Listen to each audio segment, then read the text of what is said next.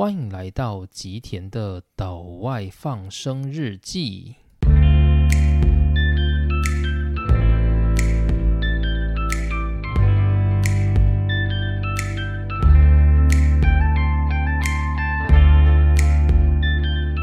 大家好，欢迎来到今天的内容。今天呢，会进入我们量子力学系列的第十一回。那这一回呢，大家可以放心，就是我们前面所介绍的一些角色，在这一回呢会不断的出场，并且这一回呢主要也不会有什么新角色登场啦，所以基本上大家就可以抱着比较像是跟老朋友对话的心情来看待这一集，所以这一集呢大概也比较不容易听到眼花缭乱。那除了这个之外呢，这一集的重点啊，其实比较多是放在人与人之间的接触上，所以对于物理的这一块呢，基本上会比较少琢磨。不过呢，这一集啊，刚好是遇到一个很重要的转折点，所以在这一集的当中呢，我们还是会来讲一件事情，那就是爱因斯坦他所提出来的广义相对论。那它刚好是这段时间点发生的事，所以如果我们不提一下广义相对论的话，是没有办法继续进行我们的。故事的主要的原因是因为爱因斯坦在广义相对论之后成为一个非常非常知名的人物，所以广义相对论对于爱因斯坦的人生有非常重要的影响。因此呢，这一集我们还是会带到关于这个方面的物理。不过大致上呢，今天这一集的物理会比较浅薄一点。会集中在就是历史的细节和人与人之间相互的交流情感，那大致上呢会比较像放在这个上面。然后啊，在上一集就是我们有提到安倍经济学的这一件事嘛，然后上一集呢我忘了提一件事情，就是。我在想，就是关于安倍晋三，大部分对他的评价都蛮正面的，除了包含他就是在政治上对于台湾的友善，然后他跟他的妻子之间的感情也相当良好，就是常常会在一些新闻媒体上面被当成佳话。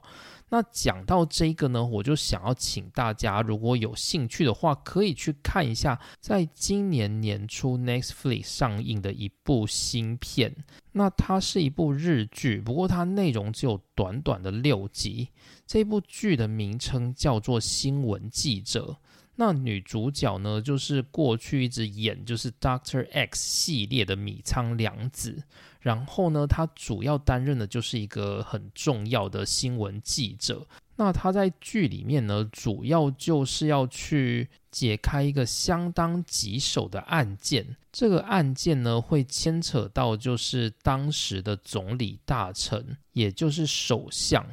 那这个案件呢，最后它导致了有一些人在这个案件当中牺牲。那案件呢，同时本身也是在影射，就是安倍晋三执政时期的森友学园事件。那当中牵扯进去的，就是森友学园当时的名誉校长安倍昭惠，也就是安倍晋三的妻子。所以安倍晋三呢，当时在这个场合上面，他就讲，如果今天我跟我的太太都有被卷入这件事件的话。那我们就会立刻辞职。好，那最后呢，这个事件就在国家的压力之下不了了之。不过，新闻记者这一部剧，它最终就把结局带到比较光明一点点，就是会给人看到一种就是正义多多少少有被伸张的感觉。不过，在真实事件，也就是在真实的日本社会，这个案件呢，实际上是没有被伸张的。所以，安倍夫妇他们基本上是从这个案件里面全然而退，而这也就是安倍晋三另外一个让我有比较不好观感的地方。然后，另外就是安倍他所属的自民党，跟安倍他自己本身，他背后呢，就是有我们在这次的枪击事件当中所牵连到的，就是统一教会在把持，所以你就可以知道韩国的政治啊，它其实是一个就是让人民觉得一想到就嗯有一点点。不知该怎么办的状态。因为日本的政治啊，所有的政党背后几乎都有宗教在支持。然后那种宗教呢，还不是就是那种社会正面力量的宗教，都是那种你会觉得很像是在操弄人心的宗教。例如说像统一教会，我觉得就是一个蛮明显的例子。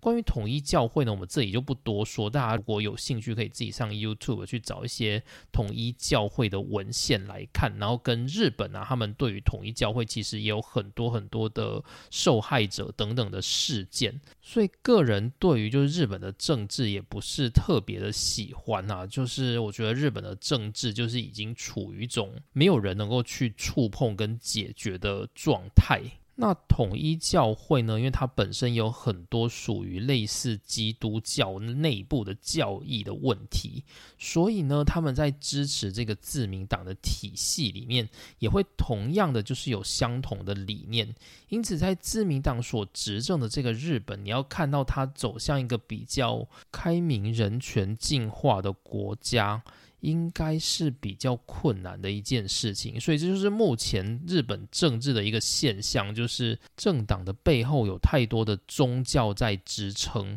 而这些宗教呢，都把持着自己的教义实行在这个政治圈里面，所以这个政治呢，它基本上是很难做出比较普世性的政策。好，那以上就是今天跟大家讲的题外话。那接着我们就开始进入今天的主题。那些不去埋头研究量子理论的人，绝对都是疯子。在布拉格的日耳曼大学里头，爱因斯坦与他的一位同事共同面对着窗外，而爱因斯坦则对着他的同事这么说着。爱因斯坦从一九一一年的四月就从苏黎世来到了布拉格，也就是捷克的首都。然后他注意到，就是他的住家的隔壁有一个花园。那个花园呢，早上会有就是女人来使用这个花园。而到了下午呢，就忽然又换了一批男人来使用这个花园。他又觉得很奇怪，为什么这个花园是早上是只有女人才能用，下午是只有男人才能用呢？他想了想之后，他又做了一些研究，结果才发现到他隔壁的这个有花园的建筑物其实是一个疯人院。所以呢，早上是女人出来放风，而下午呢，则是男人出来放风。而爱因斯坦看着看着，他也觉得量子领域呢，几乎要走向一个让人觉得快要疯掉的状态。爱因斯坦虽然自己提出了光量子论，但其实爱因斯坦心里还是觉得光量子有一些让人很难去处理的状况。那到时候我们会再来细说，就是关于爱因斯坦他发现量子论里面的一些几率问题，而他觉得很不舒服。现在呢，全世界都觉得爱因斯坦应该就是光量子论的支持者。不过呢，爱因斯坦在写给友人的回信上面，他写到说，大家之所以会认为我是一个光量子论的支持者，有可能是我在论文的里头表示的不太准确，所以让大家有这样的错觉。事实上呢，我只认为就是光在进行能量交换的时候是以量子的方式进行，但不代表我认为光的本质就应该是量子本身。那一九一一年当年的十一月呢，爱因斯坦他从就是比利时布鲁塞尔的第一届索尔维会议当中回来，他就觉得说，对于这种量子的领域，他有一点点就是吃不消了，所以他决定要把他的量子领域搁着，去处理他更有兴趣的问题，那就是万有引力，也就是我们所谓的重力问题。然后呢，爱因斯坦他虽然获聘成为了布拉格日耳曼大学理论物理学研究所的教授，这已经是一个蛮高级的职位了，所以这里的薪水其实让他很满意。不过他在这里呢，一直有一种与世隔绝的感觉。主要的原因是因为，其实日耳曼大学所属的布拉格大学，原本是一个十四世纪所建立的大学。当初呢，整个捷克就只有一所叫做布拉格大学。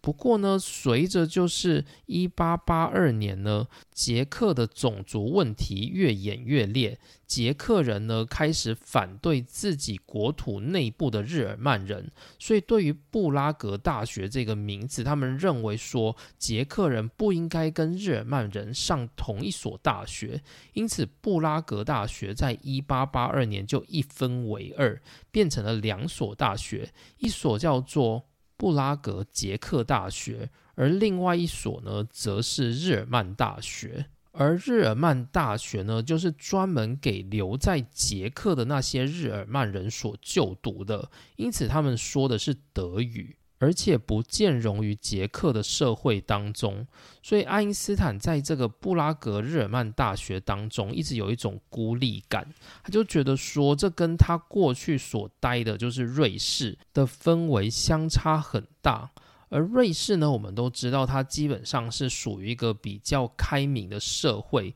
瑞士它里面主要分成四个语区嘛，有德语、法语、罗曼语跟。意大利语区，因此呢，瑞士社会不会有那种种族隔离的问题。这跟爱因斯坦过去所待的德国跟现在所待的捷克很不一样。所以爱因斯坦呢，他有点想念过去在瑞士生活的那些时光。他想要找机会呢，一有方法就要回到瑞士去。而他在这么想的时候呢，刚好他的朋友。马塞尔·格罗斯曼，他最近呢就刚好被任命为瑞士联邦理工大学，也就是 ETH，他的数学与物理系主任。那首先，这个瑞士联邦理工大学，它就是爱因斯坦的母校，同时也是葛罗斯曼的母校。大家还记得我们在爱因斯坦的篇章，我们有提过，爱因斯坦他在大学其实基本上是不太爱念书的，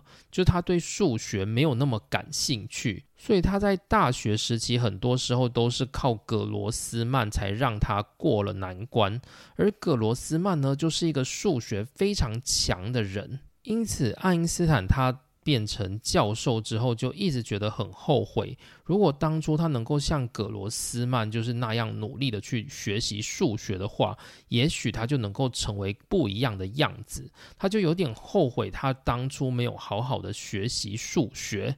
所以呢，在未来广义相对论的图上，爱因斯坦会非常积极的去请教葛罗斯曼，而葛罗斯曼呢，甚至帮他建造了一个几何张量的模型，去帮他解释了广义相对论。所以，广义相对论呢，可以说就是爱因斯坦跟葛罗斯曼两个人合作所完成的。好，那但是呢，这时候呢，爱因斯坦他还没写广义相对论，而葛罗斯曼呢，就是我想要请大家稍微就是放在心里的一个人。那葛罗斯曼他现在是系主任嘛，所以他就想要推荐爱因斯坦来到苏黎世联邦理工大学任教。那爱因斯坦当然非常高兴啊，不过呢，在任教之前呢，他还必须要经过就是体制外的委员审核，而这一次呢，审核的委员是一个来自法国的物理学者，叫做亨利·庞加莱。那庞加莱也是一个非常知名的人物。好吧，我虽然说今天没有要介绍什么新人物出场，不过庞加莱这个角色呢，因为他真的很厉害，还是要稍微介绍一下。亨利·庞加莱他是一个非常知名的数学家，而他所建立的数学模型都可以用来去应用在很多非常复杂的物理问题上面。那庞加莱在数学上有一个非常重要的提案，叫做三体问题。概念上就是三个有质量固定的物体。它们各自依照万有引力来进行运作，而这个运作的过程呢，会产生所谓的不规则性。最明显的例子呢，就是太阳、月亮跟地球这三者之间的交互作用所形成的三体问题。大家如果去搜寻三体问题的话，就可以看到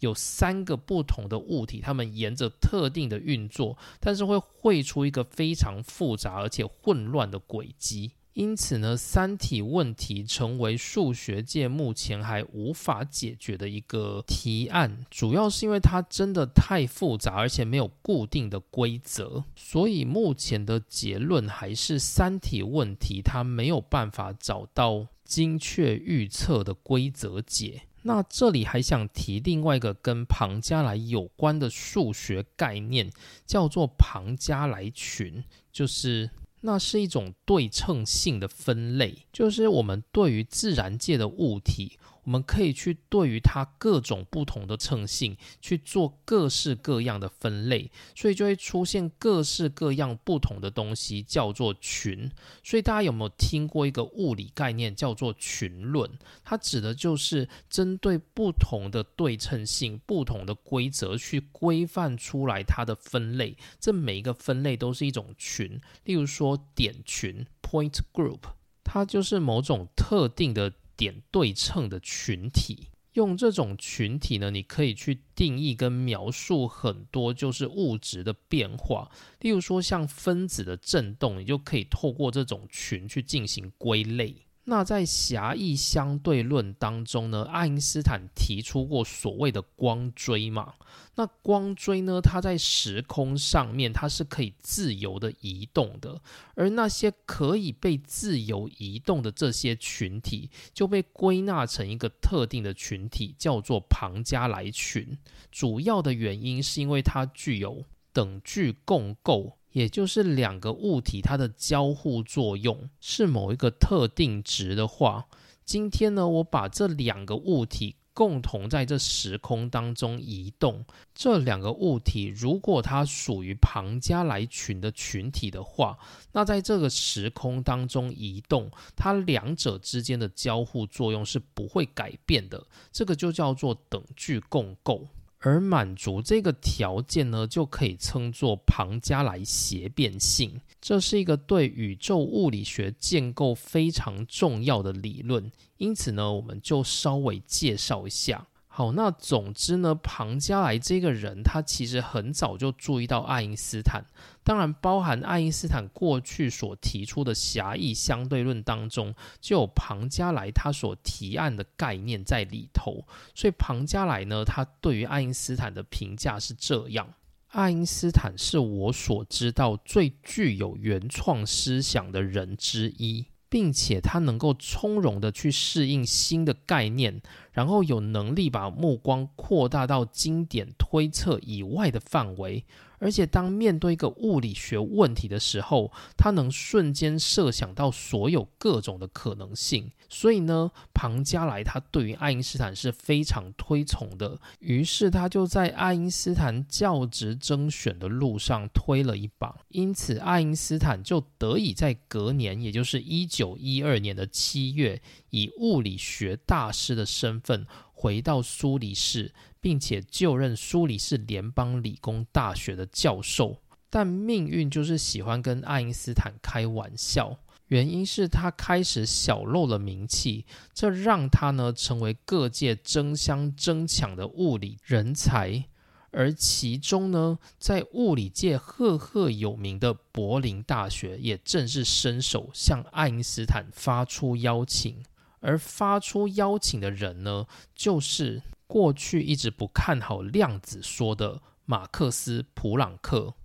于是呢，马克思·普朗克以及柏林大学的物理学者沃尔特·能斯托 （Walter Nernst） 两人，在一九一三年七月搭乘的火车来到了苏黎世，拜访了在这里才就任刚满一年的爱因斯坦，并且向他提出了邀请，希望他能够到。柏林去进行崭新的物理研究，而他们呢，更是直接向爱因斯坦提出了让他不容拒绝的提案，也就是将会给他两个位置，第一个是不带有教学职的教授职位。意思就是说，他不需要去担任大学的教学职，他只需要去专心做好自己的研究。这是一个非常非常吸引人的特质。主要的原因是，大部分的学者他们一进入大学之后，就会被这些大学教学的课程所忙得焦头烂额。那爱因斯坦他目前在瑞士苏黎世联邦理工大学，充其量就是一个教授嘛，他也不是主任什么的，所以因此呢，他势必会有很多教学工作。所以爱因斯坦一听到不需要教学，他眼睛都亮了。好，那但这只是其一，还有另外一个职位在等着他，那就是柏林大学目前正在成立理论物理学研究所。所以，如果爱因斯坦他答应来到我们柏林大学的话，不只是他可以得到不用教学的教授职，我们同时给他系主任的位置，让他成为理论物理学研究所的系主任。好，那爱因斯坦看到这边，他眼睛整个都亮到要爆炸了。不过这时候呢，爱因斯坦他不能马上答应，不然显得他实在是太没格调了。所以他就跟普朗克以及能斯托说：“诶，那你们两个就先去瑞士玩玩，玩回来之后再经过苏黎世，到这里的时候来拜访我，我会给你我的答案。那我的给法是这样子。”如果你来，你看到我拿的是红玫瑰，代表我愿意去柏林；而如果你看到我拿的是白玫瑰的话，就表示我不想去柏林，我想留在苏黎世，就等你回来再看看我的意见吧。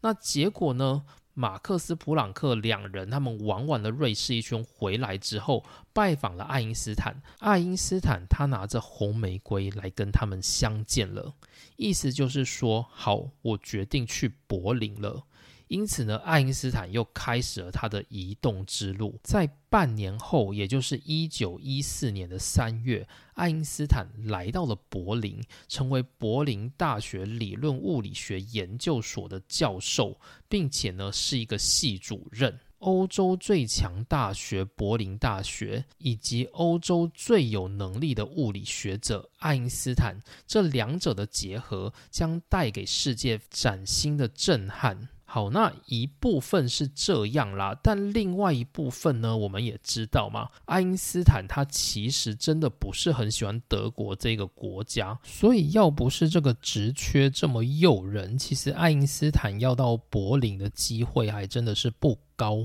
好，不管怎么样呢，爱因斯坦总之就是去了柏林。他原本觉得他自己会不太喜欢柏林的氛围，甚至在柏林无法待太久。没想到呢，柏林却成为他教授生涯在离开欧洲之前所待过最久的地方。那主要的原因呢，不是因为柏林它有什么很了不起让爱因斯坦吸引到的地方，而是因为柏林住着他的堂姐艾尔莎·洛文塔尔 （Elsa Loventhal）。好，大家如果知道爱因斯坦这一个人的话，一定会知道，爱因斯坦在他离婚之后，一直到他过世之前，待在他身边的女人一直都是艾尔莎。那爱因斯坦呢，来到柏林之后，他认识到了他的堂姐，而他真心的就是为他的堂姐所倾心。这个堂姐呢，让他在柏林的生活变得乐不可支。也让他积极想去摆脱，就是他原本的妻子米列娃。那其实爱因斯坦他来到柏林的时候呢，米列娃也带着两个儿子跟爱因斯坦一起来到这里。但其实呢，他们夫妻生活已经是同床异梦，就差不多要破裂了。好，其实也没有到同床异梦啦，纯粹就是爱因斯坦这一个人的问题。爱因斯坦呢，天生就是一个非常花心的人，所以爱因斯坦呢，他会不断的去寻找新恋情。那在两年之前，也就是一九一二年的三月，他就曾经跟一个三十六岁的离婚女子有了恋情。所以呢，其实他的太太啊，一直都知道爱因斯坦是一个很会有婚外情的人。那爱因斯坦呢？他在跟他堂姐说的时候，也提到说，他实在是不太喜欢米列娃。他觉得米列娃这个妻子就像是一个不能解雇的雇员一样。那来到柏林之后，自从爱因斯坦认识了艾尔莎，他就三番两头的就往艾尔莎家里跑。那他虽然是跟妻子米列娃住在一起。不过就是常常他什么话都没跟米列娃说，就一个人消失了好几天。那不过呢，大家都知道他就是去艾尔莎的家里了。那艾尔莎的态度怎么样呢？其实艾尔莎本人也蛮喜欢爱因斯坦的，所以艾尔莎呢一直希望爱因斯坦能够跟米列娃离婚，然后跟自己在一起。那爱因斯坦他也曾经就是跟妻子米列娃沟通过，不过米列娃呢他一直反对。那当然想也知道，因为米列娃他没有大学学历嘛，就他没有毕业，然后呢他之后就一直在家相夫教子。米列娃若是跟爱因斯坦离婚了，那他下半辈子到底该怎么办呢？所以米列娃呢，当然是会拒绝的。那既然他拒绝了，爱因斯坦就只好继续不回家。但米列娃就希望爱因斯坦可以回来，于是呢，爱因斯坦就开了一系列的清单，要求妻子说：“你必须要做这些事、这些事、这些事。”完全满足之后，我才愿意回家。所以从此之后呢，爱因斯坦跟米列娃的关系就很像是雇主跟雇员的关系一样。那你听到这边就觉得这段婚姻就是让人直摇头嘛？所以这段婚姻呢，就差不多也会走到尽头。好啦，其实还没，就是还是歹戏拖棚了一阵子。不过呢，米列娃他就受不了爱因斯坦这种无理的要求，所以在待了柏林三个月之后，米列娃决定带两个儿子回到了苏黎世。那爱因斯坦呢，也有去就是火车站送行。那爱因斯坦在送行的时候，他就流下了几行泪。那根据他自己的回忆呢，他觉得是。为了过去曾经和米列娃共同生活的记忆所流泪，也或许是因为他要离开他这两个儿子，所以他就因此流泪了。那不过啊，我自己个人觉得，他说不定就是只是一种不习惯而已。因为你想也知道，爱因斯坦他根本就不是一个好爸爸。如果他是一个好爸爸，他就不会三番两头要跑去他堂姐家住嘛。他应该会愿意就是留在家里陪陪他的儿子。所以我不觉得爱因斯坦他是一个好爸爸或者是好丈夫，他纯粹就是因为他不习惯他既往那种有妻子跟儿子陪伴的生活离开了，所以他不习惯的流下了眼泪。我觉得比较像是这样的感觉。好，那于是呢，自从米列娃走了，爱因斯坦呢，他终于可以享受一些安宁的生活。他要在柏林度过了他觉得可以安静，而且能够尽情跟堂姐调情的生活。那这时候呢，大家要注意到，就是爱因斯坦他还没有离婚，主要的原因就是米列娃他不愿意离婚嘛，所以米列娃只是先离开了柏林，但是目前他们还是有婚约关系的。那这个婚约关系呢，会一直到四年后才结束。我们等等会来谈其中的原因。好，不过呢，爱因斯坦他留在柏林安静的时刻也没有太久，原因是因为。在这个时期的欧洲，有一件巨大的灾难即将爆发。没错，这个灾难呢，就是第一次世界大战。而这个战火呢，就从巴尔干半岛开始引起，然后扩大到整个欧洲，形成了德国与奥匈帝国，再加上意大利共同去对战英国、法国与俄国的战争。那这个战争呢，到底是谁错呢？想当然尔，就是先发动的那一个人是错的。而先发动的那一个人呢，他主要是奥匈帝国，而他是在德国的支持下所发动的。这里我们要来讲一下，就是德意志帝国。德意志帝国从统一以来，他只经历过两任帝国的皇帝。而主要这个帝国的皇帝过去呢，是来自普鲁士王国，也就是霍亨索伦家族。那普鲁士王国呢，在经历了就是铁血宰相俾斯麦的整顿之后，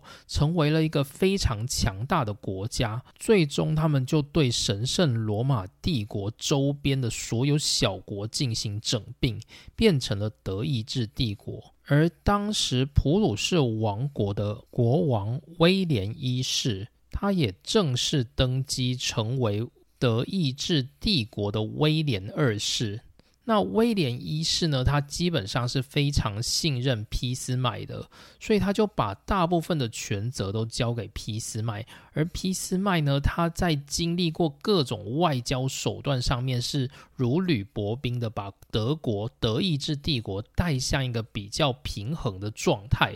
而在他继任的下一任皇帝呢，叫做威廉二世，他是威廉一世的孙子。那威廉二世呢，他从小就非常喜欢军国主义。诶，如果我说德意志帝国就经过两任君主，好像有点不太实际。实际上呢，在这中间呢，还有就是威廉二世的父亲腓特烈三世。不过呢，因为他只在位九十八天就过世了，所以历史上呢，几乎是没有腓特烈三世发挥的舞台。那威廉二世呢，他就是一个非常向往发动战争的君主。并且他在政治上也十分的鲁莽，所以在威廉二世他上台之后，他一直觉得就是俾斯麦这种如履薄冰的做法实在是不符合德国的情感。德国呢就是要大喇喇的向国外去发动战争，才能够展现日耳曼民族的骄傲。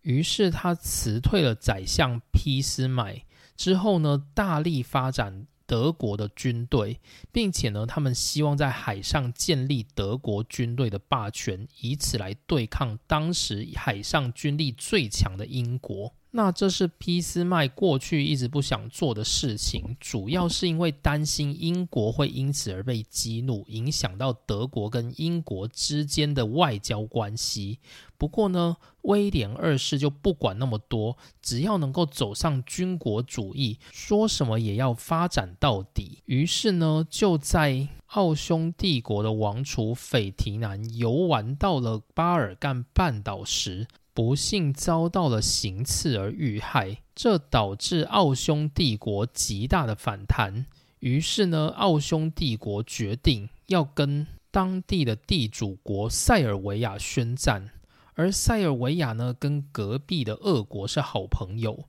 于是就拉拢俄国来帮忙。于是呢，俄国也宣布向奥匈帝国宣战。而德国呢，因为他是挺奥匈帝国的，所以他就决定呢要掺这个浑水，所以德国呢也正式向俄国塞尔维亚宣战。那当时俄国的沙皇是尼古拉二世，也就是最后的一任沙皇。那尼古拉二世呢，他的表哥是英国的国王乔治五世，于是俄国拉拢了英国。然后英国呢又拉拢了法国，于是第一次世界大战的阵容到齐，正式开打。德国对俄罗斯宣战的时间是一九一四年的八月一日，而爱因斯坦呢才刚到柏林的五个月，简直就是有种被命运玩弄的感觉。那爱因斯坦呢，他在德国就明显感受到了他最讨厌的那一种军国主义。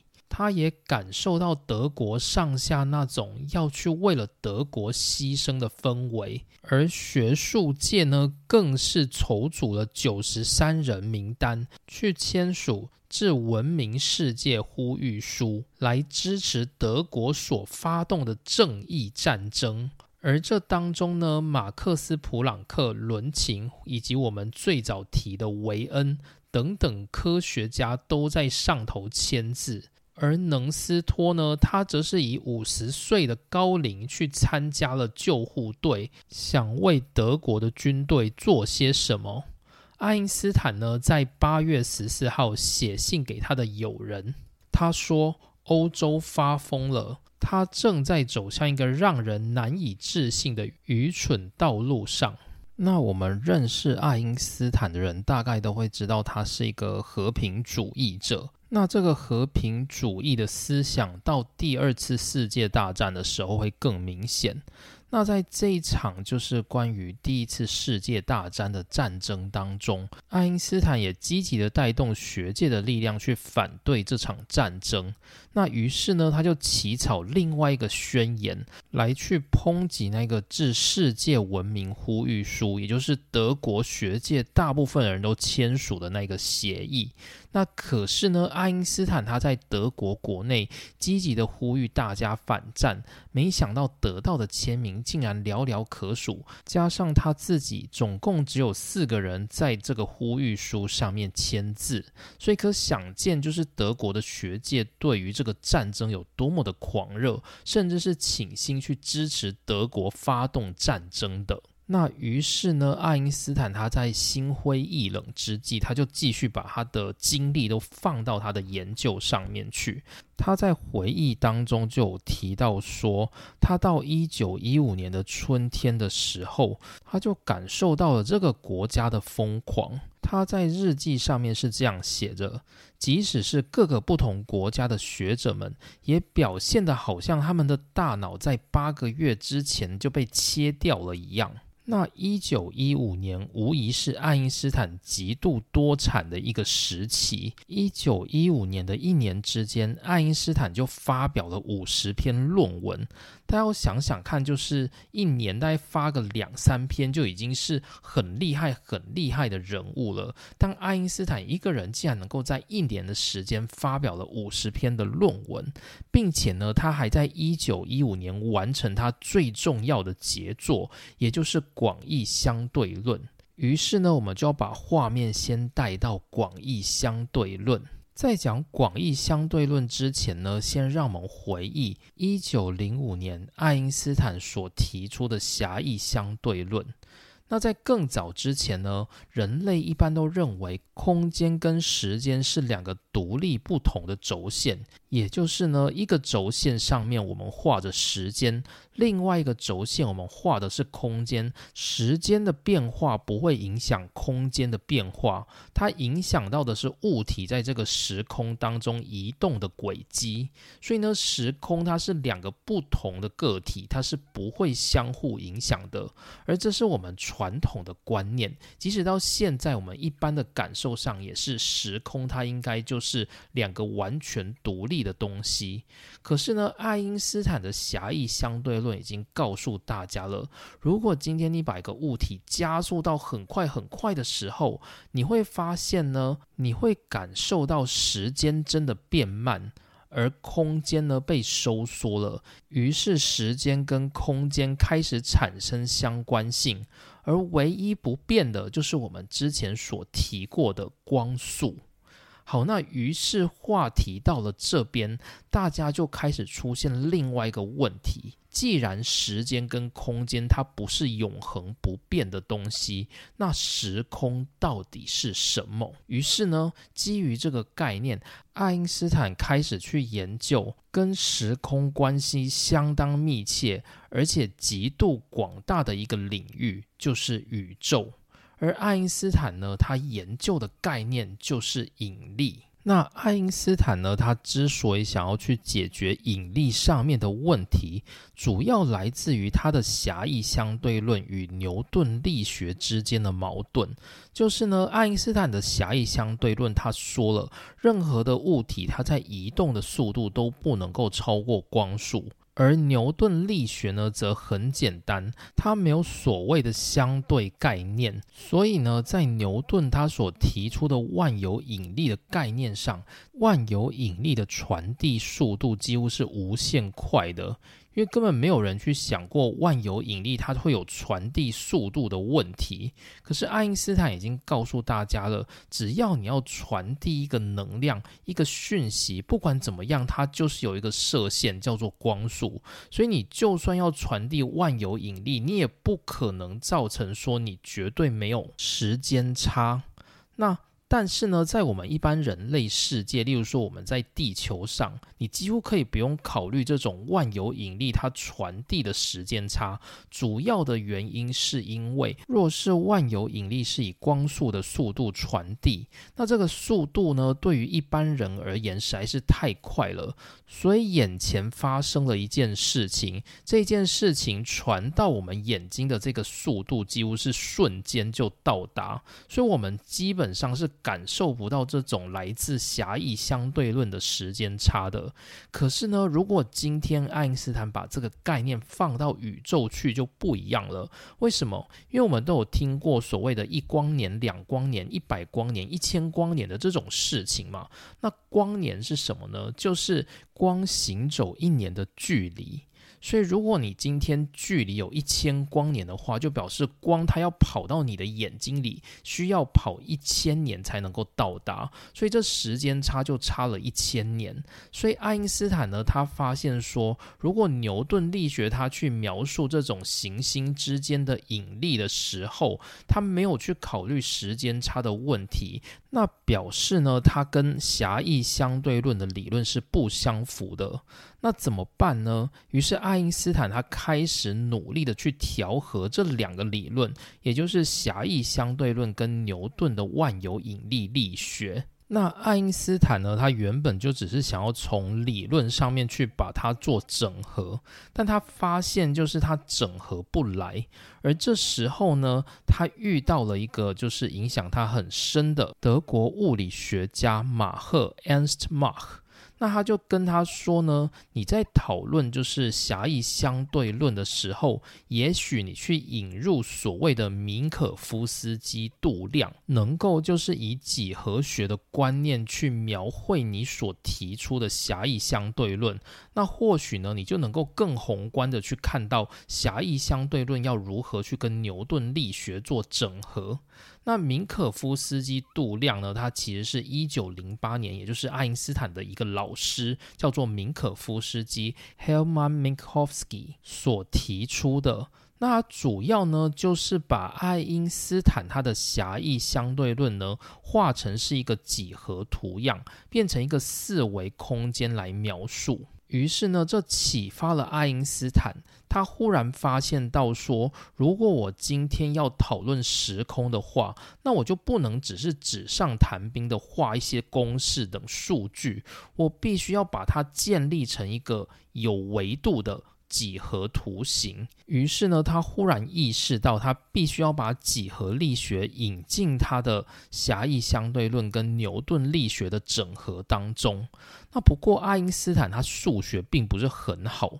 就虽然跟我们比是好到不行啦。但如果说是爱因斯坦，他要针对他自己的理论去建立数学模型的时候，他的这个数学底子实在是不够，所以就是他脑里空有想法，但是他却不知道怎么用数学去表达出他这个想法，那怎么办呢？那爱因斯坦他眼前就有一个很好的数学家嘛，就是他当年的好朋友葛罗斯曼，也就是当年也曾经开缺让他去苏黎世上班的葛罗斯曼。那于是呢，他又去找到了葛罗斯曼。然后问他说：“就是如果他今天想要去解决，就是牛顿的力学，那牛顿力学它所用的都是纯量函数，而他在狭义相对论里面呢，它则是用到物理量会随着速度及物体的移动方向而改变。如果他今天想要把这个会变动的物理量带进牛顿力学里面，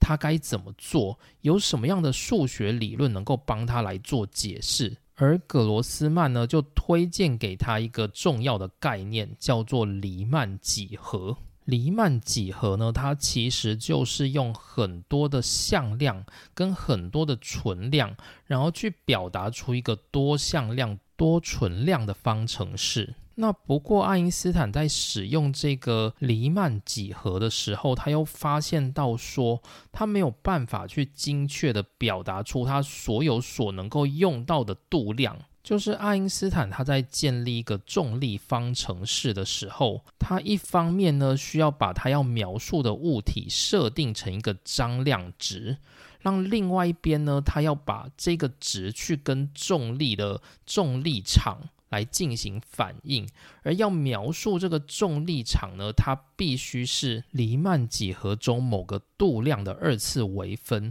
而这个二次微分的结果呢，也必须是一个张量。那他发现到原本的黎曼几何它不够去描述这个现象。所以爱因斯坦呢，他最终又找了就是葛罗斯曼去帮他一起来开发这个公式。那所以葛罗斯曼呢，他也在图书馆里面帮忙爱因斯坦找资料。那最终呢，葛罗斯曼他找到一个很古老的，是一个来自意大利的几何学家里奇他所提出的里奇取量张量。那这个张量呢，它就是透过一个。对某特定度量做两次微分所得到的曲率张量，这看起来呢就会完全符合爱因斯坦的需求。好，那其实说这么多，大家不用真的去深究那个张量是怎么变化的。总之，大家只要知道呢，爱因斯坦他要找一个能够解决就是物质跟重力场相关性的。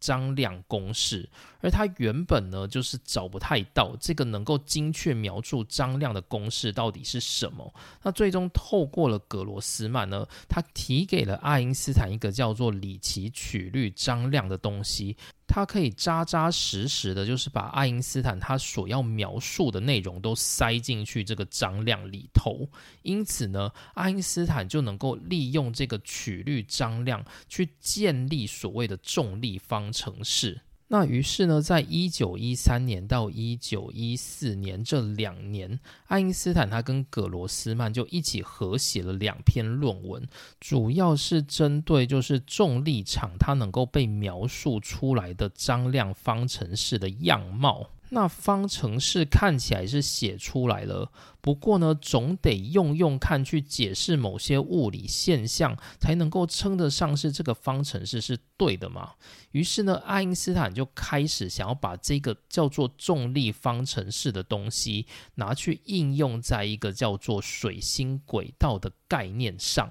那水星轨道呢？它是爱因斯坦在发表这个广义相对论里头非常经典的一个问题。这个问题就是呢。根据天文学的观测，水星在绕行太阳的时候，它每一圈绕行的轨道都会略有不同。而这个问题呢，它一直无法用牛顿的方程式来解释，所以天文学家呢，他又觉得很困扰，到底该如何去解释这个现象？而爱因斯坦呢，他就拿他跟葛罗斯曼共同得到的方程式去解释，结果发现呢，诶，还是解释不了。所以爱因斯坦他觉得他跟葛罗斯曼所提出的这个张量描述的重力方程式还是有一些问题，他必须要进行更进一步的改良。所以为了改良这个问题呢，一九一四年到一九一五年，爱因斯坦就去请教了一位很有名的英国物理学家 David Hilbert。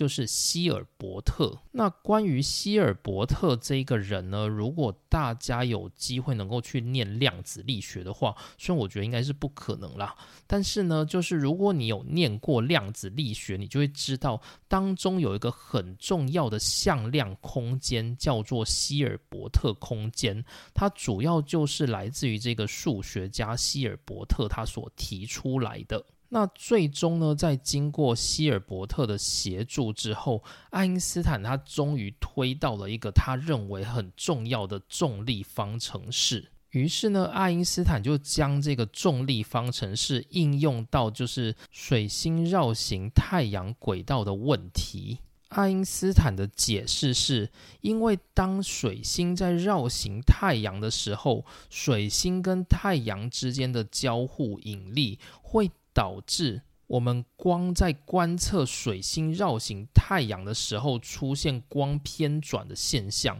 而这个偏转呢，就会造成我们在观察水星绕行太阳的这个误差，所以它会造成我们每一次在观测水星绕行太阳的时候，你会感受到它的轨道不断的变化。那其实呢，这主要就是来自于太阳的引力对于我们观测的光所造成的偏转而导致的现象。而爱因斯坦他便描述了过去我们用牛顿力学在分析水星轨道的偏转的时候，会发现呢，每一百年水星轨道偏转的实际值会比我们用牛顿力学分析的值。还要再多出四十三弧秒的角度，那这个角度是哪里来的呢？主要就是根据爱因斯坦的重力方程式，便能够说明这四十三弧秒的角度呢，主要是来自于光折射的偏转所造成的。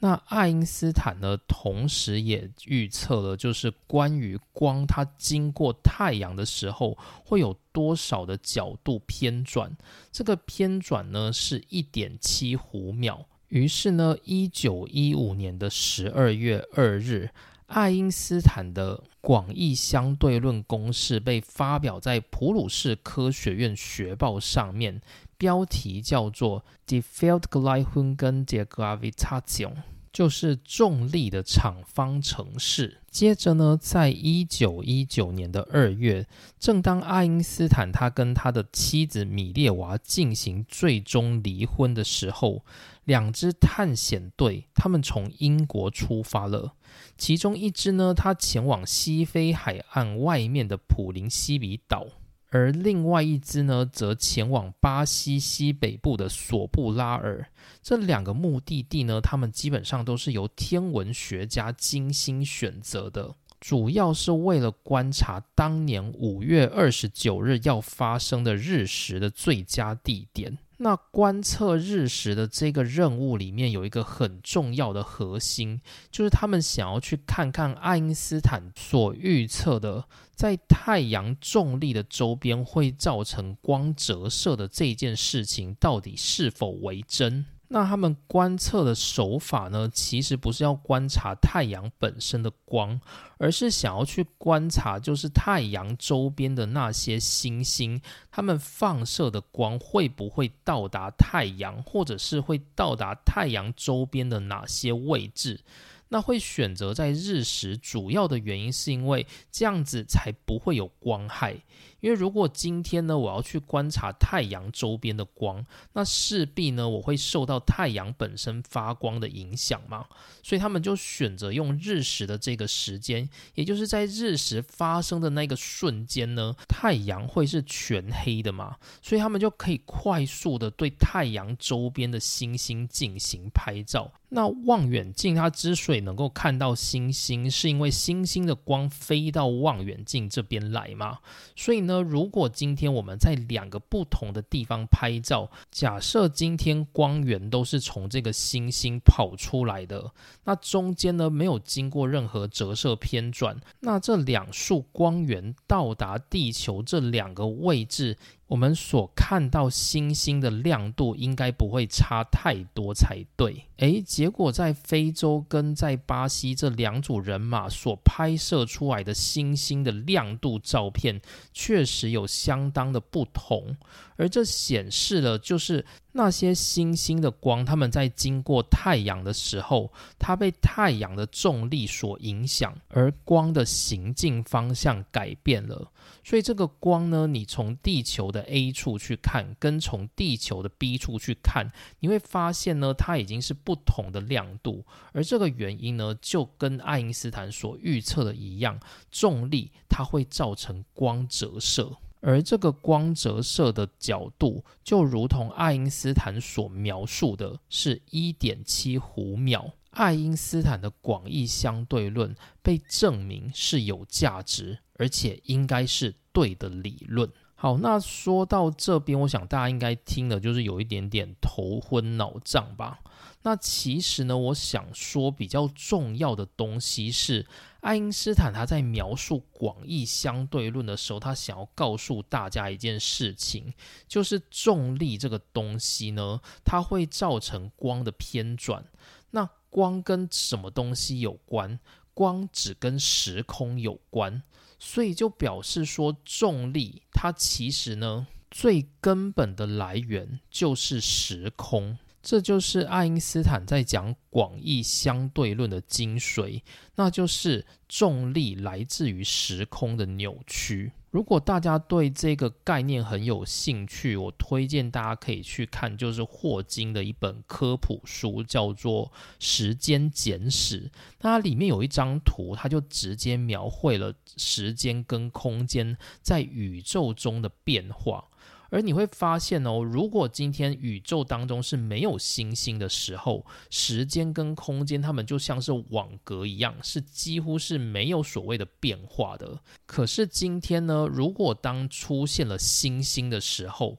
会出现了扭曲的现象，而这时空出现扭曲所带来的，就是星星开始出现所谓的引力。所以呢，在牛顿力学里面，我们会说两个物体它相互靠近的时候，会有相互的引力出现，而星星跟星星之间也会产生引力，而这个引力的来源呢，主要就是来自于星星周边的时空被扭曲所造成的。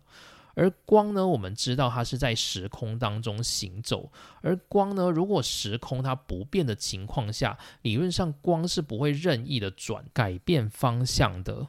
可是呢，当我们在宇宙中射出一条直直的光的时候，它今天在没有星星的情况下，这个光呢，它可以一直往前走，一直往前走，而且是笔直的往前走。那如果今天呢，在路上，就是不是在光的正前方，而是在光类似像行道树的那种位置，就是光的路线行进方向的时候，它旁边有一些点缀的星星站着的时候，这个光呢，它不会笔直的前进，而是呢，它会开始因为旁边有星星的存在而出现了偏转的现象。而这个现象呢，主要就是因为这些星星它本身带有的时空的扭曲，而这导致呢光在行进的时空呢出现了变化，而光呢因为它是沿着时空行进，所以就跟着时空进行了扭曲的变化，所以你就会看到光折射的现象。好，那今天的内容，我想就先停在这边，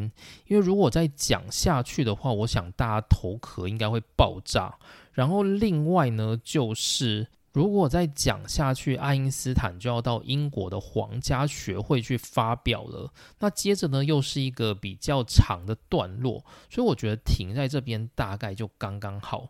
那下一回呢，我们就会来讲爱因斯坦他在发表广义相对论之后的人生的改变，以及传说中的世纪大会面，就是爱因斯坦呢，他要跟我们量子力学的共主，也就是尼尔斯波尔。那他现在呢，才是一个刚提出原子模型、小露名气的一个物理学者。而这两个人呢，将会进行人生第一次的会面。那这会是我们下一集关于量子力学的内容。好，那今天内容就到这边，谢谢大家收听，我们下次见，拜拜。